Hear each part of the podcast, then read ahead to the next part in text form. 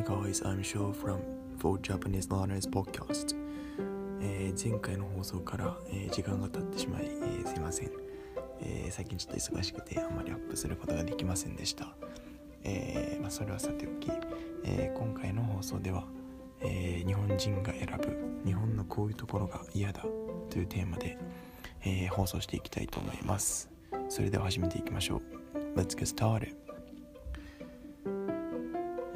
と今回の放送で僕が、まあえー主張したい日本のこういうところが嫌だ。というのは、え3つあります。で1つ目が、えー同調圧力が強い。ということです。同調圧力っていうのはうーん何か人と違うアクションを起こそうとした時に、えー周りからやめとけであったりとか、まあ、批判的な声を浴びせられるといったことです。えっ、とまあそうですね。日本ではその集団に集団への帰属意識っていうのがすごく強いので他の人と少し変わった生活スタイルを貫こうとすると周りの人に変な目で見られると、えー例えばですけどうーん、大学生まあ僕大学生なんですけど大学生といえば人生最後のモラトリアム。大学生の期間を遊べっていうのがまあ一般的なそのうんまあ考えであると。みんなが持っている考えであると。でそこに対して例えば自分が疑問を抱いてで、えー何か違うアクションを起こそうと。うん大学では遊ばずに何か自分の好きなことに熱中すると。決めたとしてもまあ他人に批判されるみたいなことが、まあ、これは僕の実体験なんですけどまあそういうのがありました。で、え2つ目。日本のこういうところが嫌。嫌だの2つ目として挙げられるのが、えー普通という概念です、まあ普通というのはまあコモンセンスですね、まあその確かにそのその大多数の人が正しいと思っているということはまあ存在します。例えばですけど、えー赤信号では渡ってはいけないとか万引きはしてはいけないみたいなことですね、まあ確かにそういうものはあるんですけどただあまりにもその普通という概念がまあいろいろなシチュエーションにおいて使われすぎているせいでその現状に疑問を抱きにくい環境が日本ではできてるかなというのは、えー感じます。えーっとまあ先日まあ、えーまあニュースで見たんですけど、えー日本の会社は昼食の時間がどこも同じであると、えそのために、えある時間になったらサラリーマンが一斉にお店に駆け込むと、えー吉野家の牛丼とか、えミクドーナルズとか、えまあそういうまあ、えー食べ物屋さんですね。そこに駆け込むと、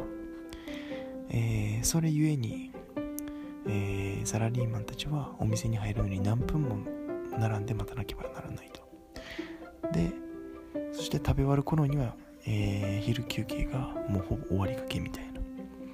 でサラリーマンたちがそれに嘆いてるみたいなのがニュースでやってたんですけど確かにこれもそのうーん日本人からするといやそんなん普通やろみたいな感じなんですけどよくよく考えたらすごい疑問を抱いてしまうそのトピックじゃないですか。でもここに対して疑問を抱けないっていうのはそのうんまあそうですね。普通という概念があまりにも使われすぎていると、うん、っていうのがまあ問題じゃないかなというふうに思います。で最後3つ目、えーそれを筋トレをする人イコールナルシストという考え方です。えー、とまあ僕筋トレ始めてまあ1年ぐらいなんですけどえーもっと前10年ぐらい前っていうのは、まあ、もっとこの風潮が強かったと言われてます。ただ昔に比べたらその筋トレが今一般化しているので、えー筋トレする人イコールナルシストだみたいな風潮は弱まっているとはいえまだ未だに存在します、まあ、実際その筋肉バカなんて言葉も日本には存在してたりしますと。筋肉バカっていうのはうん筋肉をこよなく愛し、えー、筋トレにすごい精を出す人、まあ、みたいな感じですね。はい。まあ筋トレしたら体強くなるし、えー、自信が出てくるしでまあ何よりもかっこよくなるしっていうのですごいいいことだらけだと思うんですよね。史上最高の自己投資だと僕は思ってます。ただうーんそうですね。筋トレする人イコールナルシストっていう概念がうんはびこっているというか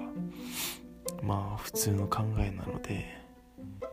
まあ、僕筋トレが趣味ですなんていうのはあまり言えないですね。日本では。なんかちょっとこの人ナルシストやなみたいな顔されるのでね。辛いですね。はい。っていうのが僕の、えー、日本のこういうところが嫌だという主張です、えー、いかがでしたでしょうか？次回の放送では、えー、逆に日本のこういうところが好きだというテーマを扱いたいと思います、えー、興味ある方はぜひ聞いてください、え、See you next time. Bye bye.